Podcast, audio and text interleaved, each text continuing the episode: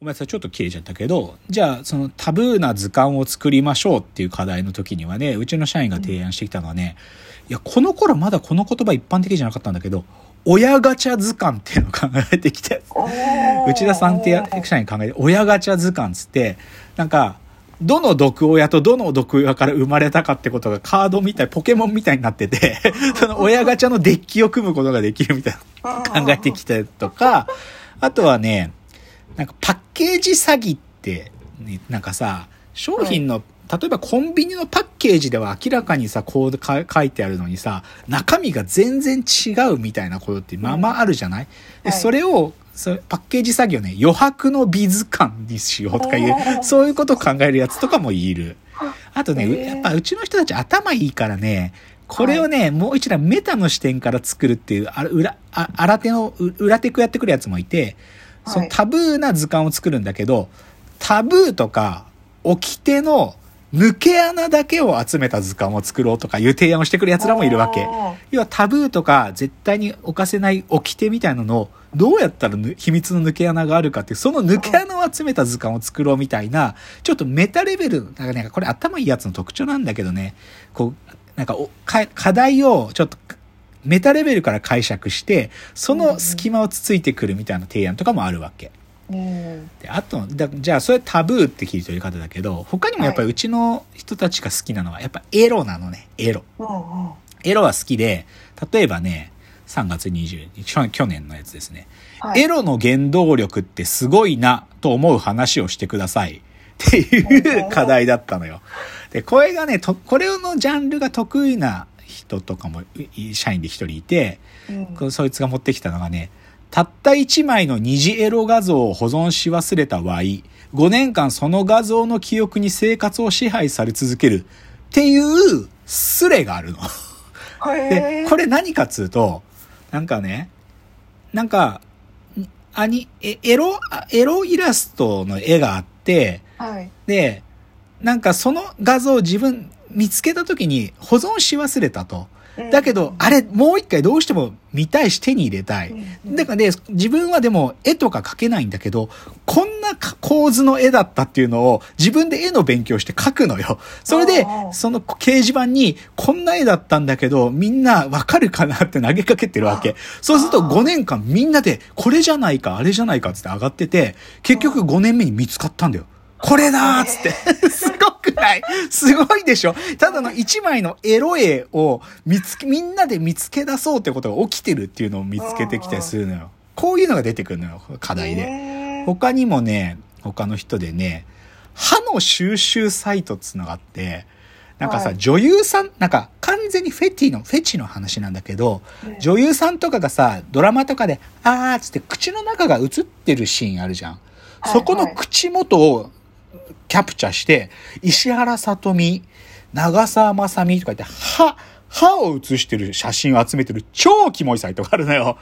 で、石原さとみは銀歯な、銀歯を詰めてる歯が何本とか、その、長澤まさみは親知らずは上2本を抜いてるとか、そういうのが超まとまってるの言われる一応貼ってあるけど、これ歯の収集サイトで超キモいんだけど、最高なのよね。なんかその個人のフェティッシュ、ここまで剥き出せるかっていう、すごかったり。他にもね、例えば面白い、やっぱりね、こういうのが集まってるね、ピンクチャンネルっていう、エロいことに特化した、はい、あの、5チャンネルみたいなもの。で、ここでね、僕が一番好きなスレはね、鉄道で最もエロいものっていうスレがあるんだけど、電車の中で、で、これなんか例えばさ、電車の形がなんかエロいとかいろんなのが出てくるんだけど、最もエロいのはね、東急、東急電鉄のロゴだっていうのがあって、これ見てほしいんですけどね、東急電鉄ってなんか丸に、こう、東急電鉄の T みたいな感じになってて、なんかこう、ブーブーブーって、それ揺れてるみたいなロゴなんだけど、これが、女の人のパンティを履いてるお尻に見えるっていう人がいて、これが一番抜けるってそのスレで書いてたりする。こういうのがあるのよ。あるの。でもこういうのをみんなで持ち寄るっていうのが、うちのこのね、だからタブーとかエロって、まあどっちかっていうと、なんか課題がそっち寄りにわざと寄せてる時にでも、でもこういうのが出てくるっていう、それが一つの特徴。で、じゃあね、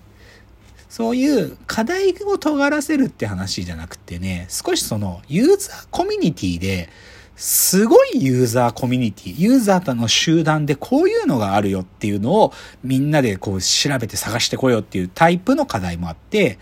例えばね、3月、去年の3月1日、特定のコミュニティ、かっこオンライン、オフライン問わずで、自分がきしょい、もしくは面白いという文化を紹介してください。気色てキモい、そういうなんか種、なんか現象を持ってきてくださいっていうのがあるわけ。で、そこで、例えば持ってきたのがね、はい、千年戦争アイギスのズリンチコードっていうね、この千年戦争アイギスっていうのは、なんかソシャゲ、そういうソシャゲなのよ。で、ソシャゲだからいろんなキャラクターで、あの、絵師さんがたくさん絵描くんだけど、その中にある絵師さんがね、なんか、エロい暗号を必ず絵の中に隠してるっていう、それに気づいた人たちがいて、で、それ、エロ、なんかね、フェラチオとかのことを必ず暗号を隠してるから、だから、ズリンチコード、ダヴィンチコードならぬズリンチコードって呼ばれてて、それをみんなで解読し合ってるっていうスレがあるのよ。千年戦争アイギスのズリンチコードって言って、こういうのね、持ってくんのよ、みんな、うちの社員が。すごいよね。なんか、すごい。まあ、ちょっとこれエロによってるけど、他にもさ、まあ、やっぱりね、インターネット上の現象っていうのはやっぱり面白いのを見つける人たちもいて、なんていうのかな、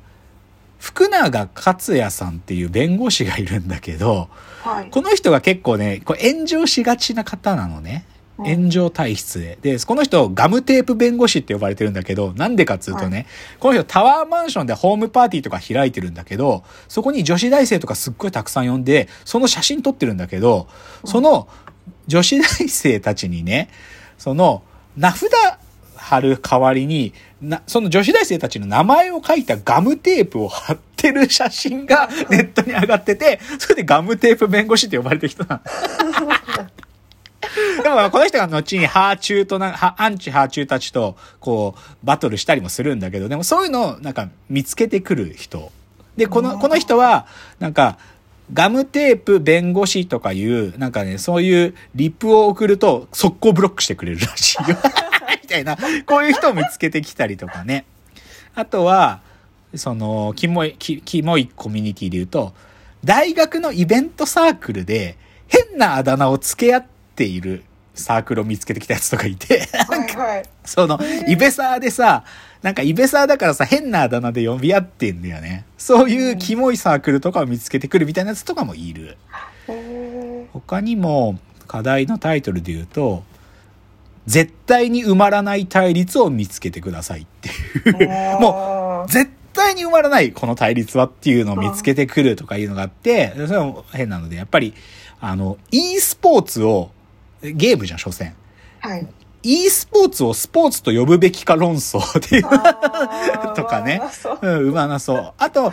これはね、どっちかって多分埋まりつつあるやつで、マニュアル車、はい、オートマ車の免許における対立ね。うん、なんか、マニュアル車を取ってるやつがマウントを取ってくる、この対立は埋まるかとかを発見していきたいとかね。